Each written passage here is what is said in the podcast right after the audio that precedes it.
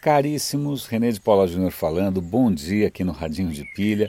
Hoje gravando em circunstâncias acústicas aqui ambientais favoráveis de novo. O penúltimo acho que eu gravei no carro, o último eu gravei numa sala.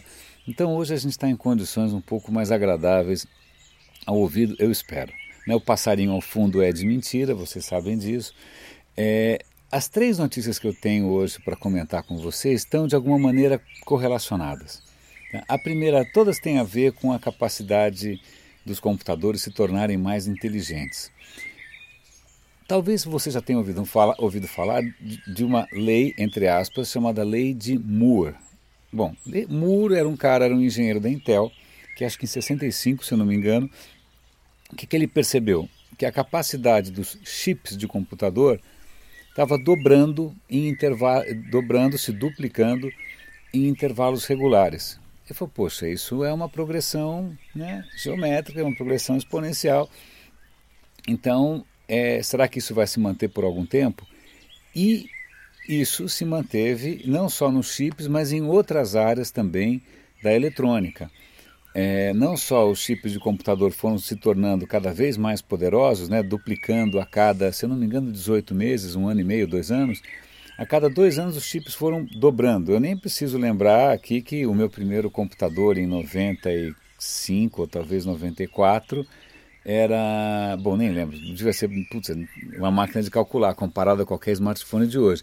Então essa lei de Moore vem permitindo que os, os processadores se tornem duas vezes mais poderosos a cada X anos, certo? Certo. A mesma coisa aconteceu com memória, a mesma coisa aconteceu com é, é, armazenamento, HD, então os HDs hoje são gigantes e tal. E, e a impressão que dá é que isso vai crescer para sempre. Mas aí, é, números recentes têm mostrado o seguinte: tem dois aspectos aqui. Em primeiro lugar, tecnicamente, para as coisas serem tão miniaturizadas, a gente está chegando no limite da física.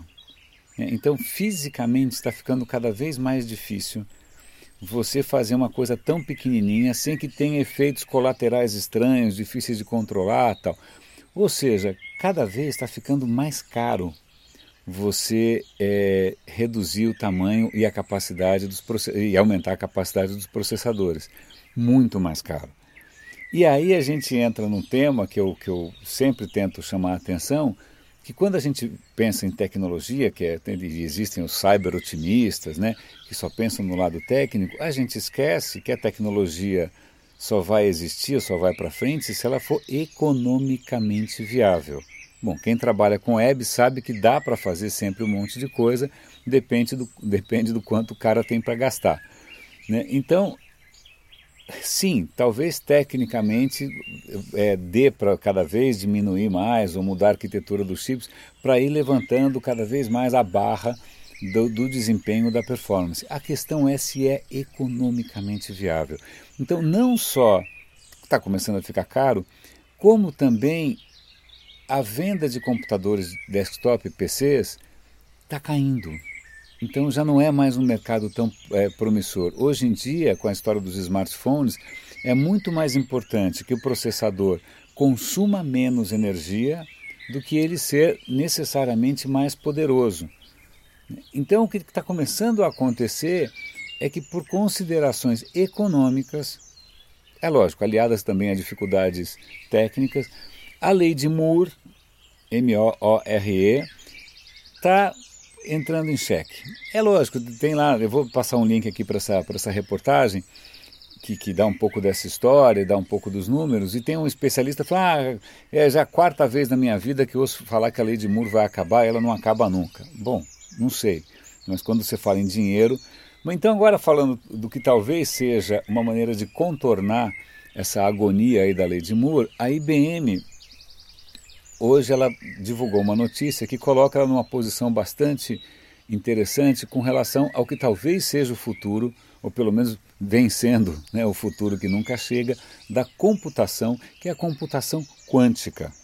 Tará, não vamos imaginar que eu vou conseguir explicar aqui exatamente né, os detalhes da, das... a, a, grande questão é a seguinte: um computador normal trabalha com 0 e 1, um, 0 e 1. Um. Só com essa questão de 0 e 1 um, o cara já consegue resolver um monte de coisa.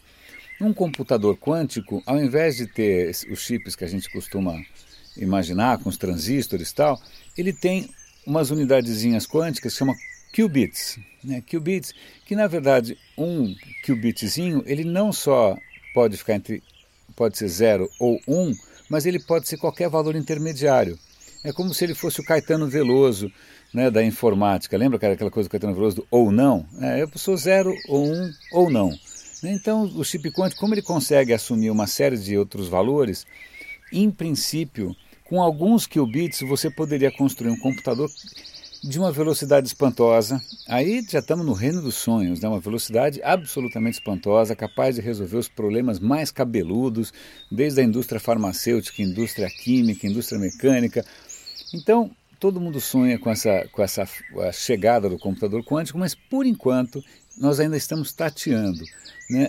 Uh, o Google estava à frente disso, a Microsoft também tem um projeto disso, e agora a IBM foi bastante corajosa, ela colocou um site, eu vou dar link aqui para isso, em que você consegue já programar um protótipo de computador quântico muito básico, muito simples, acho que é meia dúzia de qubits só, que está lá o dia inteiro para você programar. Então eles foram muito corajosos, eles deram a cara para bater e colocaram lá um, um mini computadorzinho quântico para você começar a programar. Eles acham que o computador quântico só vai, só vai ter alguma só vai mostrar o seu potencial quando ele chegar a mais ou menos 50 ou 100 qubits.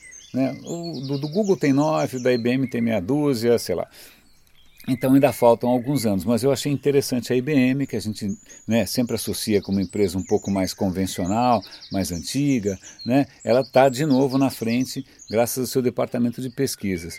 E aí, a última pauta que eu tenho para comentar com vocês é sobre o avanço da inteligência artificial. É um artigo muito interessante dizendo que, na medida que a inteligência artificial melhora, ela talvez seja mais fácil de enganar. Como assim? Vamos imaginar um computador com comando de voz. O Siri no teu iPhone, o, sei lá, o Google Now no meu, no meu Android, Cortana na Microsoft e tal. Os caras já estão imaginando um tipo de ataque em que você dá um comando de voz, aí você fala, pô, comando de voz, né, a pessoa do lado vai ouvir. Então esse é o ataque mais banana do mundo. Não, a questão é misturar esse comando de voz com um ruído branco. O ruído branco é um chiado, que é tipo... É chiado. Né? Então você disfarçar esse comando de voz num, num chiado, num ruído, a pessoa, nós, eu, você, não vamos perceber, porque a gente é meio mané, mas se a inteligência artificial for sutil o suficiente, ela vai perceber a mensagem que está no ruído branco e vai obedecer. Então imagina, você está com o teu iPhone rodando por aí, você passa num lugar, aí de repente faz isso, na verdade, é um comando para abrir um site que vai estar tá infectado, que vai infectar o seu iPhone, que vai roubar os seus dados. Então, vejam que curioso, né? É, é, o fato da inteligência artificial e as redes neurais avançarem também aumenta a, a, insegurança ou a possibilidade de ataques inteligentes, porque na medida que você é, copia a nossa inteligência humana, você copia também as nossas fraquezas. É curioso, quem diria. Meus caros, essa é a essa foi o, o radinho de pilha de hoje. Espero que, que tenha valido a pena. Um grande abraço para vocês nesse dia frio e até amanhã.